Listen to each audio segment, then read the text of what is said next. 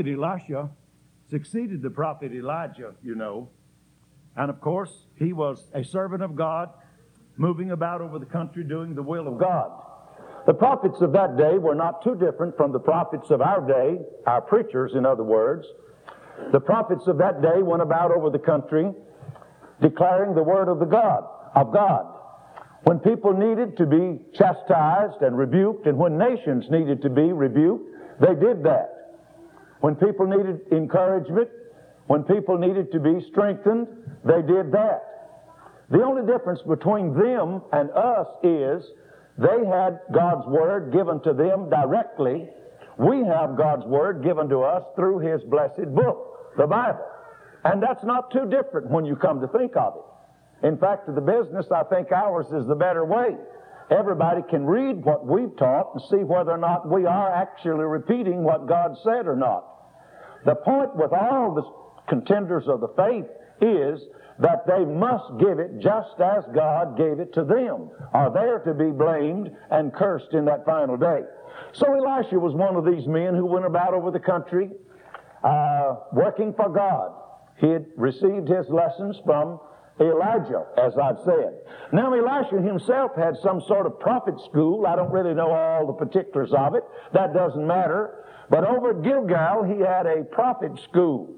And there he went down and taught from time to time. Now it seems that after he had made some trips around over the country, he had healed the widow's son, you know, and had finally come back to Gilgal in 2 Kings 2 and 1, and other places. We find where he had uh, took up school, as we say. The students were all in their places. But there was a dearth in the land. Don't forget that, the Bible takes pains to say. Now, that simply meant that food would be scarce and circumstances would be very poor and very, very discouraging, no doubt. So I doubt everybody had enough food, really, to eat. Now, this school of prophets, I suppose, was affected by this particular famine as much as anybody else. And I just suspect that these students were sitting there today before their teacher hungry Evidently, that must have been the case, or it was getting on up toward noon one, probably just wishing noon had soon come. A bunch of students really likes to have noon come around, and they like to eat usually. But it seems like that there was not too much to eat back in the pantry, back in the uh, uh, kitchen department. And I suppose uh, uh the uh, servant of the prophet had charge of this particular detail, and since there was nothing to eat, one of the students, or rather a servant, went out into the field to see what he could find. Looking here and there, he couldn't find any vegetables. He didn't run upon any turnip greens. He didn't find any peas or okra, anything like that growing around. But he did find something. He found uh, something that he thought was edible, and he gathered it up. Probably a city boy down there taking lessons in a theological school, and you can't expect them to have too much of a knowledge of agricultural affairs. So then we find that uh, he gathered these things. Come to find out they were gourds, a lap full of them, the Bible says. He took them in. But they were wild gourds, and he shred them into the pottage pot. Because the prophet had said to some of them, Go set on the great pot and see pottage. Well, they had to have a little bit to eat, and it looked like it might have been a little skimpy, so they're going to do some, some uh, maybe this is pottage helper, I don't know. But anyway, they're going to put something in there that was going to stretch it a little bit and give them a little bit of extra. But lo and behold, the Bible says these were wild gourds. Now, this student didn't know much, as I say, about gardening, so he just got these things and cut them up in the pot and uh, stewed it, and they cooked and cooked, and after a while it was time to eat. And so the bell rang, or the whistle blew, or he tapped the table, or whatever. It was time for dinner. And they all sat in their places, and so he began to come in with the great pot and began to uh, uh, pass out pottage to everybody. Here they came with their plates and their bowls, and they all began to get some pottage, and then they all went over and sat down and began to eat. Now, I'm not going to tell you all the effects of this particular gourd because I, am a little too indelicate. I'm a little too delicate to do that. And uh, some of these things would be a little indelicate, so I'm not going to express them to you. But one of the uh, uh, side effects of this gourd was they were extremely bitter. And you could know you had something bad when you took a taste of it because it was extremely bitter. And while they were eating, all of a sudden, these boys just realized we've got something on our hands here that we better take care of. And they cried out, Oh, thou man of God, there's death in the pot. There's death in the pot. And he said, Well, just take it easy. And he went in there and put meal in it, the Bible says. Now, I don't know what healing effect meal has on it, Maybe it diluted some of the bitterness and maybe some of the poison and the other effects, but of course we believe there was a miracle wrought in the thing anyway, and they saved the pottage. They saved the food, and everybody seemed to eat and have just a plenty that day. You know, I think there's a lesson in that. It may seem a little humorous to us in some places, but I think there's a lesson in this sermon, and I'm going to mention it to you tonight. There's a dearth in the land today a, a famine in the land. A famine of uh, not food and water.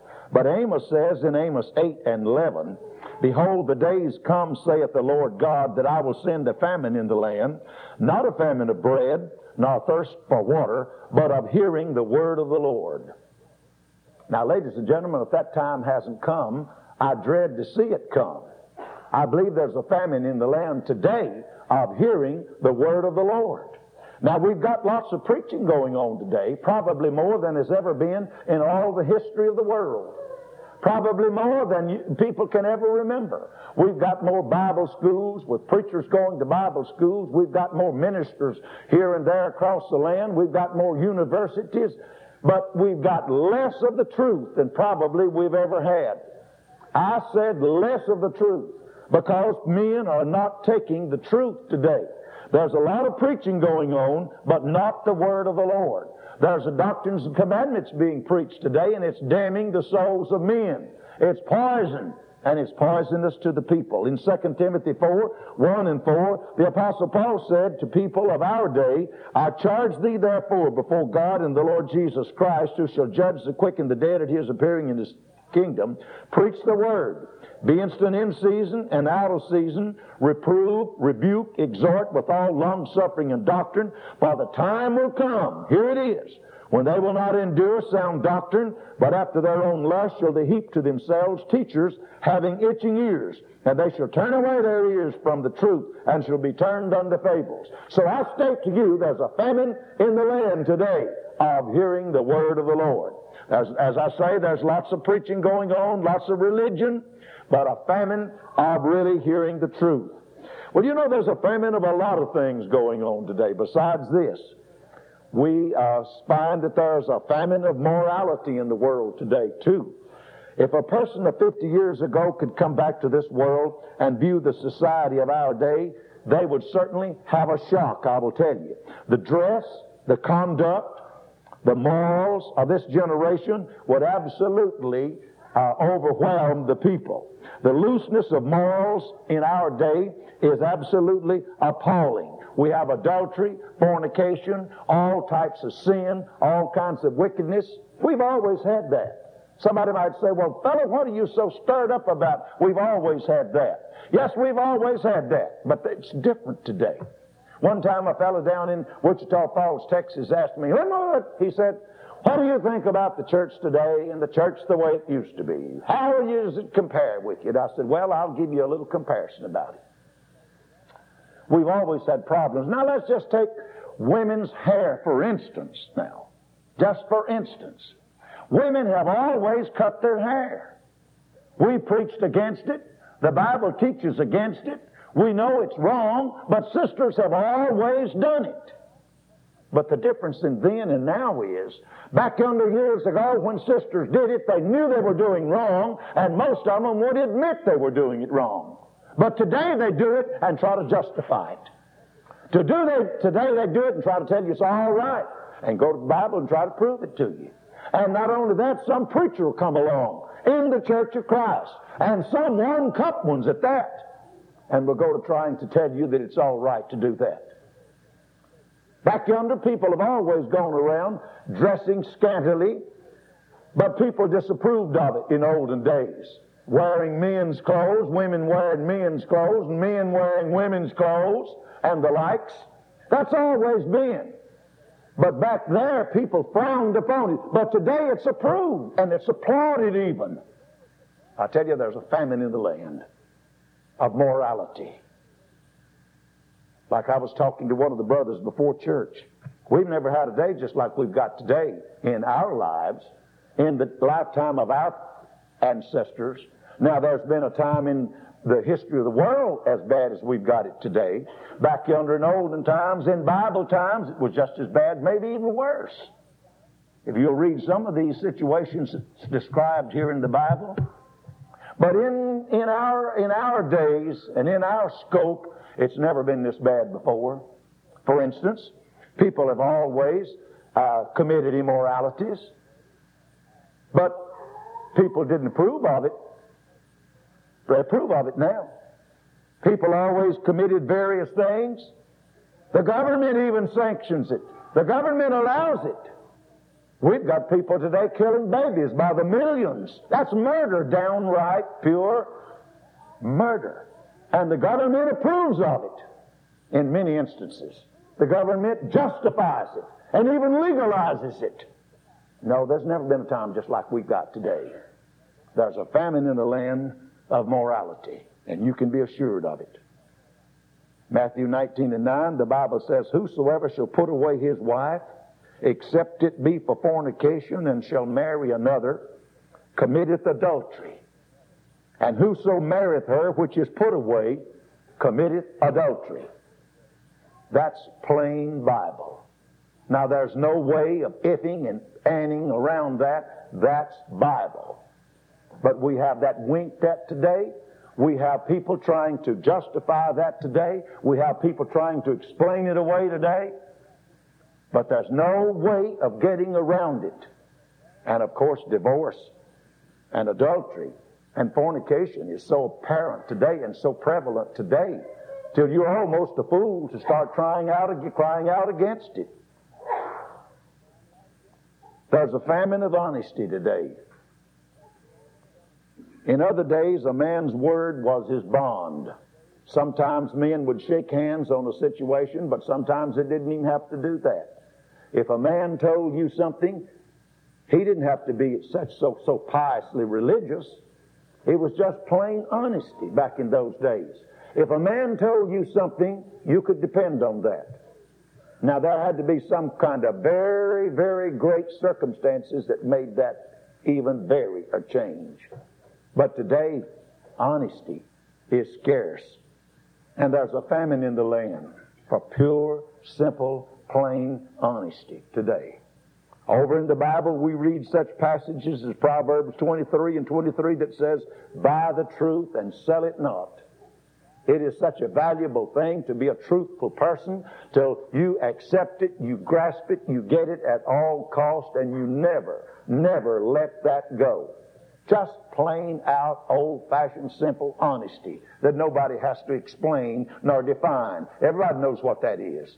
We're taught that from our youth up by our godly parents. But in the world today, you have to watch it real close. And sometimes people get such a desire and a love for filthy lucre and for advantages and privileges today and accumulations today till they start tipping the scales in their favor. They start adding a little bit on here and there in their favor. You know, I, I read what old uh, Dr. Adam Clarke, the Methodist commentator, said about that in Colossians when he said, Lie not one to another.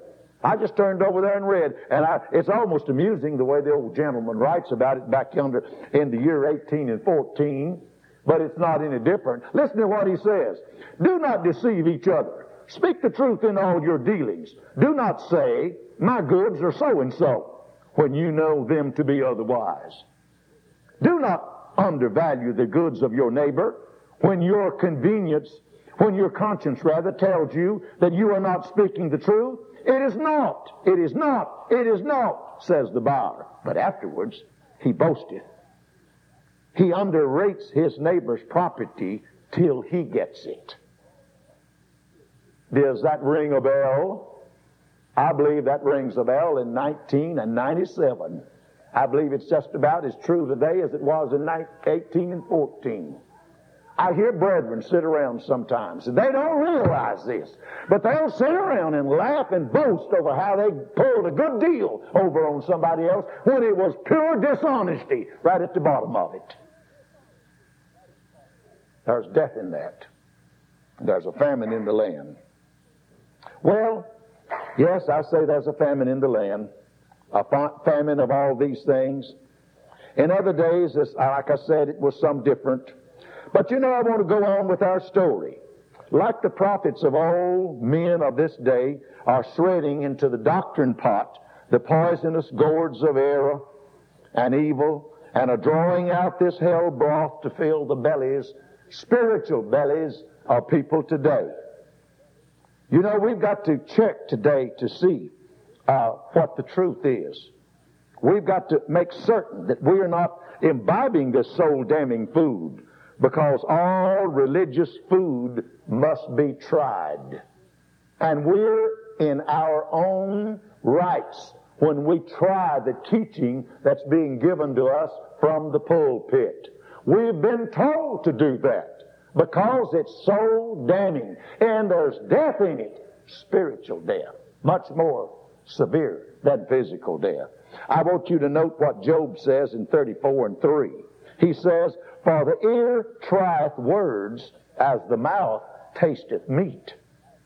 Jesus said, Believe not every spirit, but try the spirits, whether they be of God. Now, this is how we're going to taste, test our food today that comes out of the doctrine pot. We're going to try it with our ear instead of tasting it with our mouth. The prophets back there had to taste it physically. We hear it today, and that's the way we taste it. That's the way we know. That's how we know whether it's the truth or not. Because Jesus has warned us to try every spirit and make certain that they be of God. Matthew 5 and 6 says, Blessed are they that do hunger and thirst after righteousness. Oh, yes for they shall be filled. We want the food. We need the food. We want the truth out of the truth pot, out of the doctrine pot, so to speak. But we want it to be the truth and not something that's poisonous, not something that's bad, not something that's going to uh, be uh, so damning to us in the great by and by.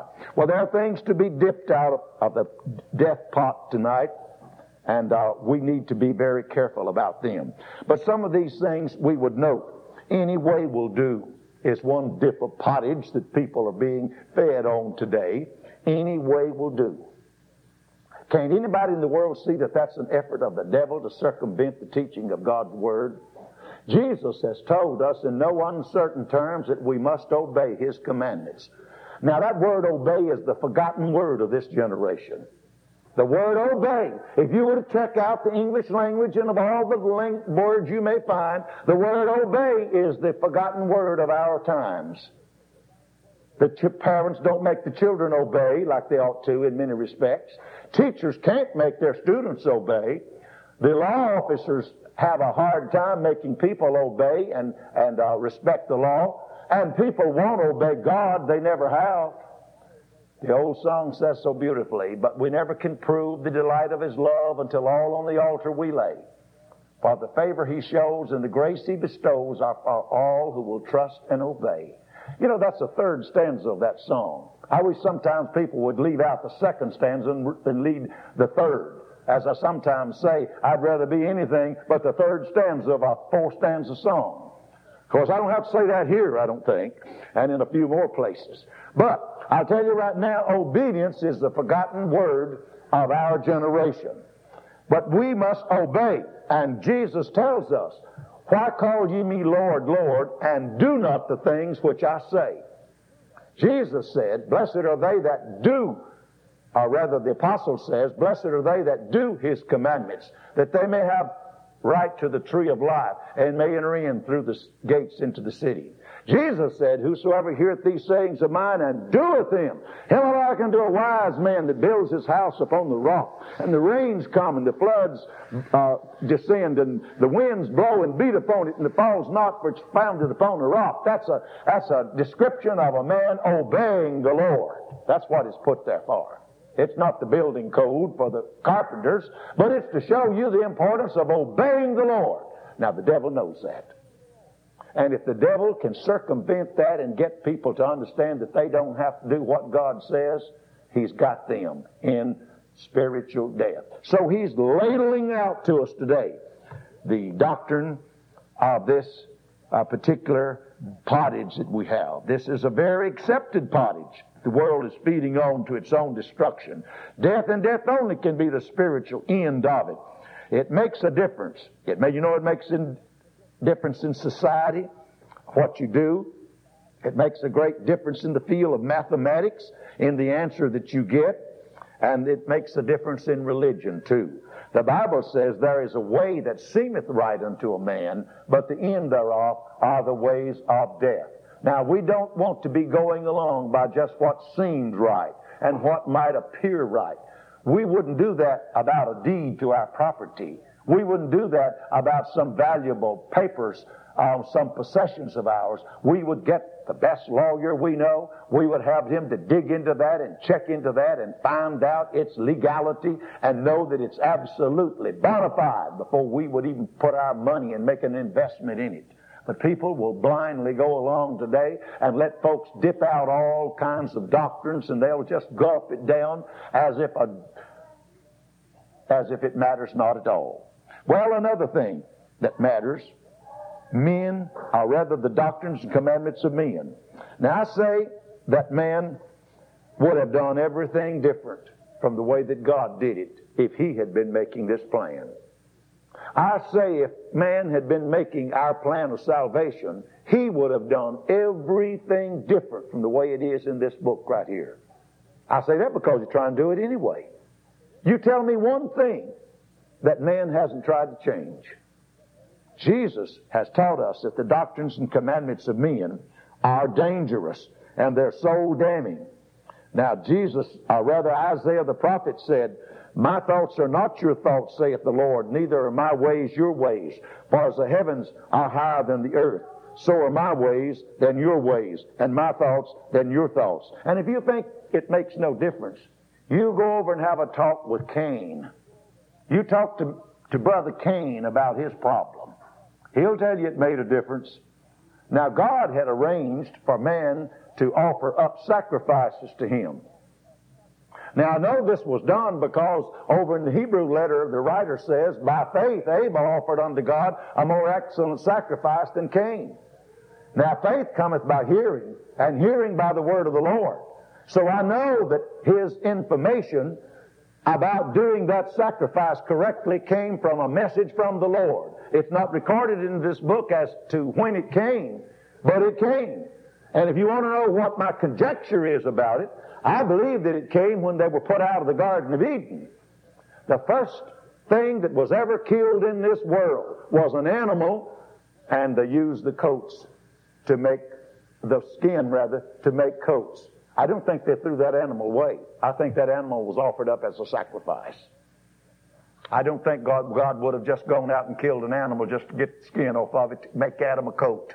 I don't believe that. I believe there's the first sacrifice. Then somewhere these boys were taught the right way. Now I know they were, or else he couldn't have offered it by faith. You don't offer a thing by faith unless it comes from God. So he offered it by faith. Cain did not offer it by faith, and Cain was cursed. That's what the record tells us in God's blessed book in, Ephesians 3 and 4, how that by revelations he made known unto me this mystery, as I wrote afore in few words, whereby when you read you may understand my knowledge in the mystery of Christ. Now I read that to show you that we can understand. We can understand. I talk to people all the time, and people say, you know, I, I just can't understand the Bible.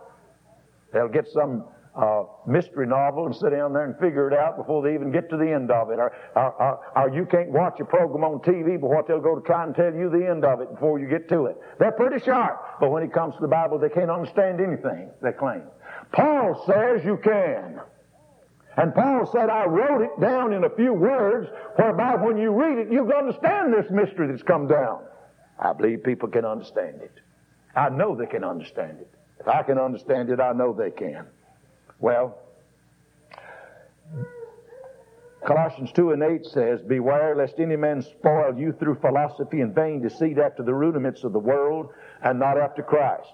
Colossians 2, 20 and 21 says, Wherefore, if ye be dead with Christ from the rudiments of the world, why as though living in the world are you subject to ordinances? Listen now, back to our analogy of tasting food here, back to our picture, back to our parallel. Touch not what? Taste not, he said. Handle not which perish with their using after the doctrines, commandments of men. Don't taste it if it's wrong.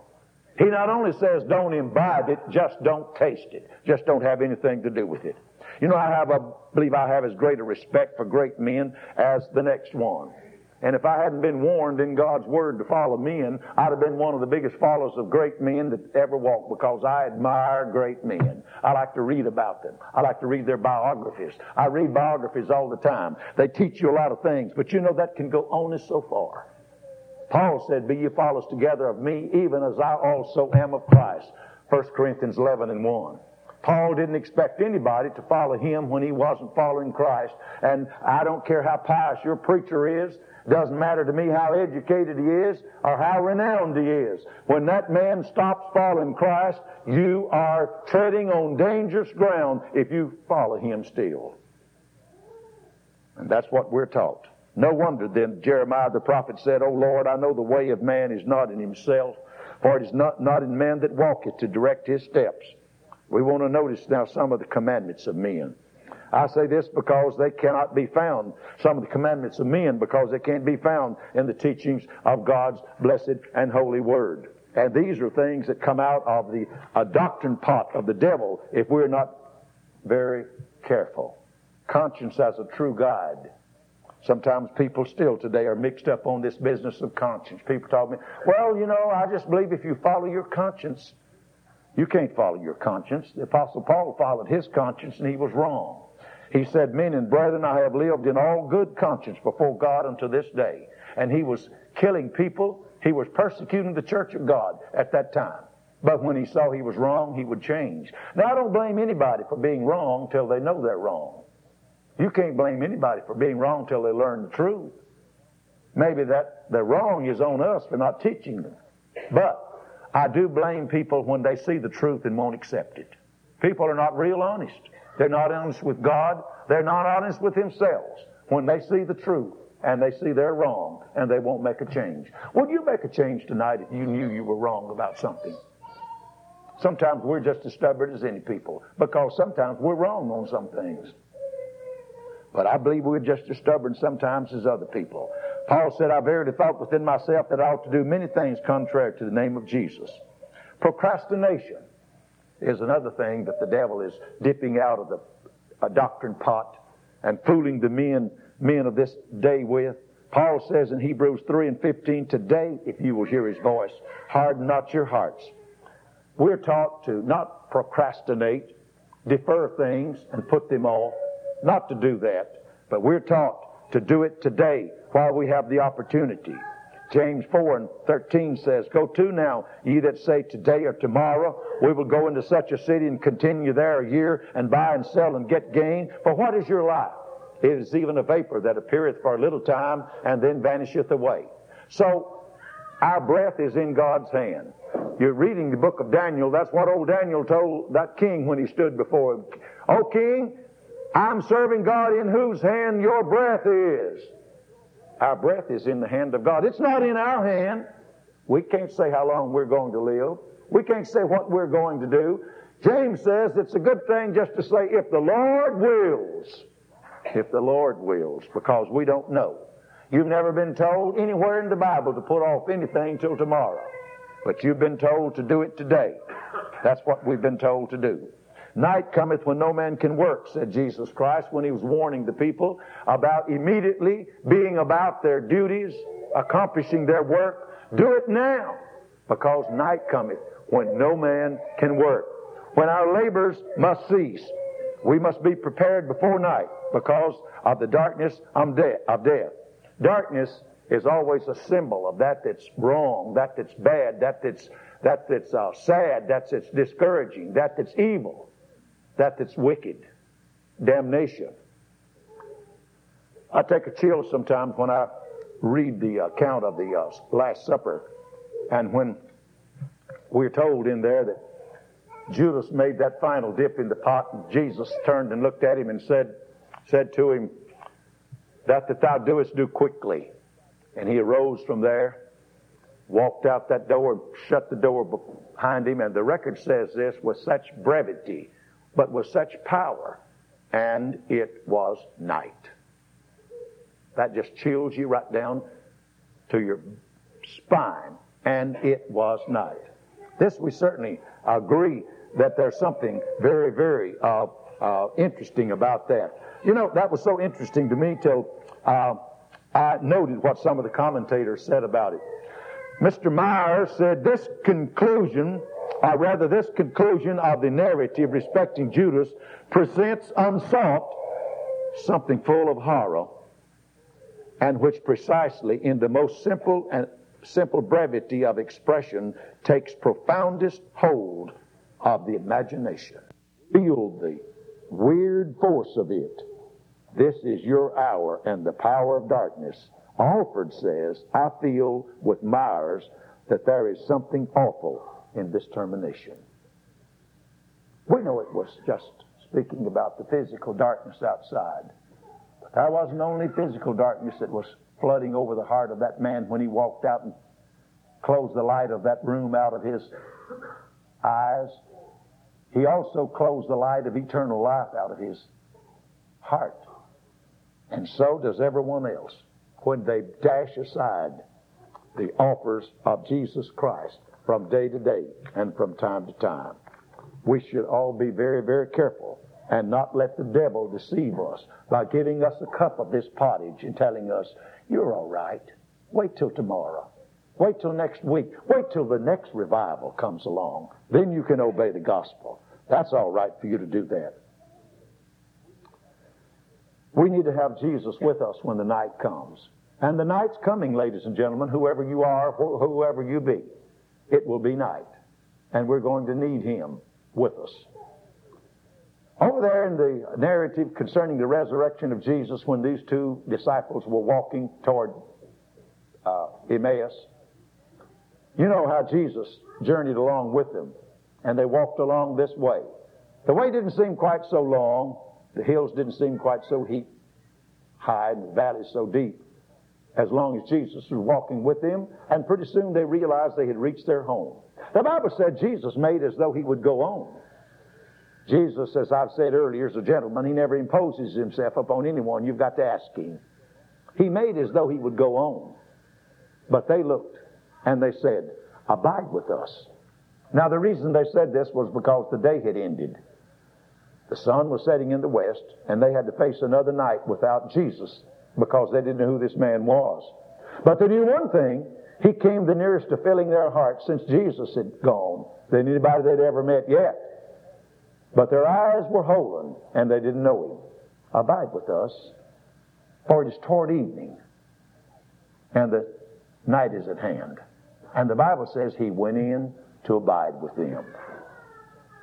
Well, the evening's going to come for you and me one of these days. The end of the road's going to be reached. We're going to get down to the end of the trail. And the sun of life is going to set for us.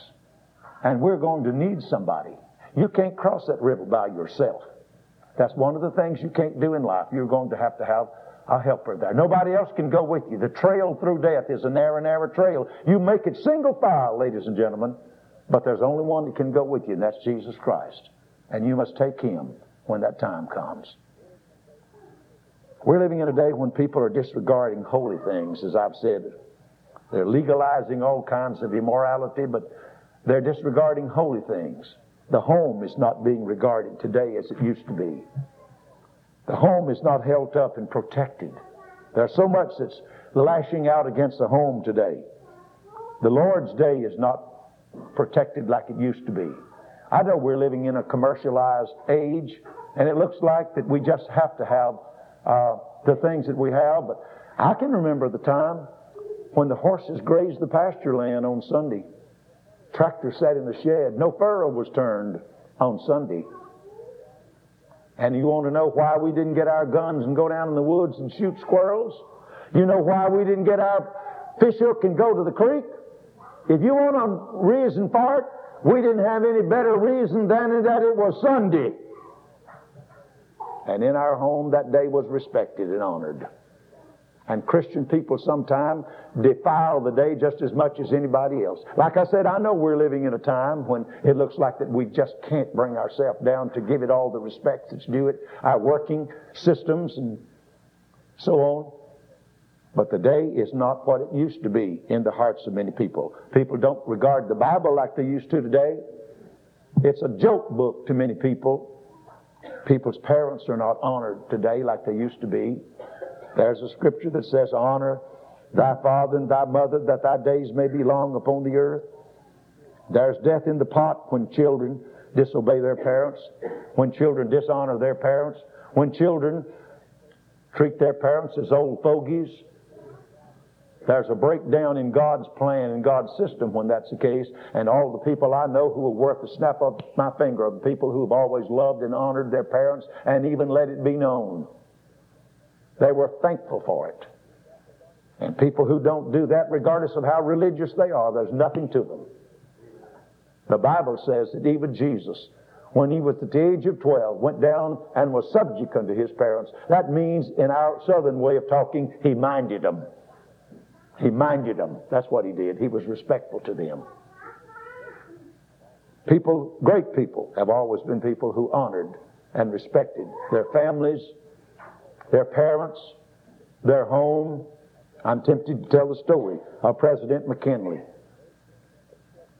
In 1879, President McKinley, mother, was sick down at the old home in Canton, Ohio. I was in Canton a few years ago, held a meeting there. He was in Washington, and she became very ill, and he came down. He sat by her bedside as long as he possibly could. She was very old. He was very fond of his mother. In earlier days, the people could watch from their doors and see the 54 year old president and his aged mother walking down the broad streets of Canton, Ohio, with her on, on his arm going to the church on the corner where they had always met. But now she's very critical. Affairs of state forced him away from her bedside. And reluctantly, he pulled himself away and went back to Washington. He ordered everybody to put the presidential train, they didn't have jet, they didn't have Air Force Two then, put the presidential train under a full head of steam and it sat there all the time waiting. And he ordered a phone to be put from her room to his office, a straight line. Finally, one morning, the word came, Mr. President, we think you'd better come.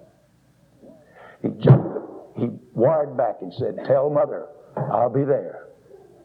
He jumped on that presidential train, went crashing down through the country, and got there a half hour before she died. He took that little form in his arms and held her there till the undertakers had to tell him, Mr. President, we'll have to take her now. That doesn't diminish my feelings for President McKinley. I don't know anything about his politics, and I don't care anything about his politics. But when I see his name now in a book or anything, I always remember what a great man he was. Down in Cincinnati the next morning, the Fillmore brothers, who were great songwriters, sat down at their desk and wrote the little song that you all old people remember. Tell mother I'll be there. And that was the story of it. That's how it ended. In conclusion, this evening, ladies and gentlemen, are you sure of what you're feeding upon spiritually? Are you sure tonight that what you're feeding upon spiritually is the truth? Jesus said, Ye shall know the truth, and the truth shall make you free.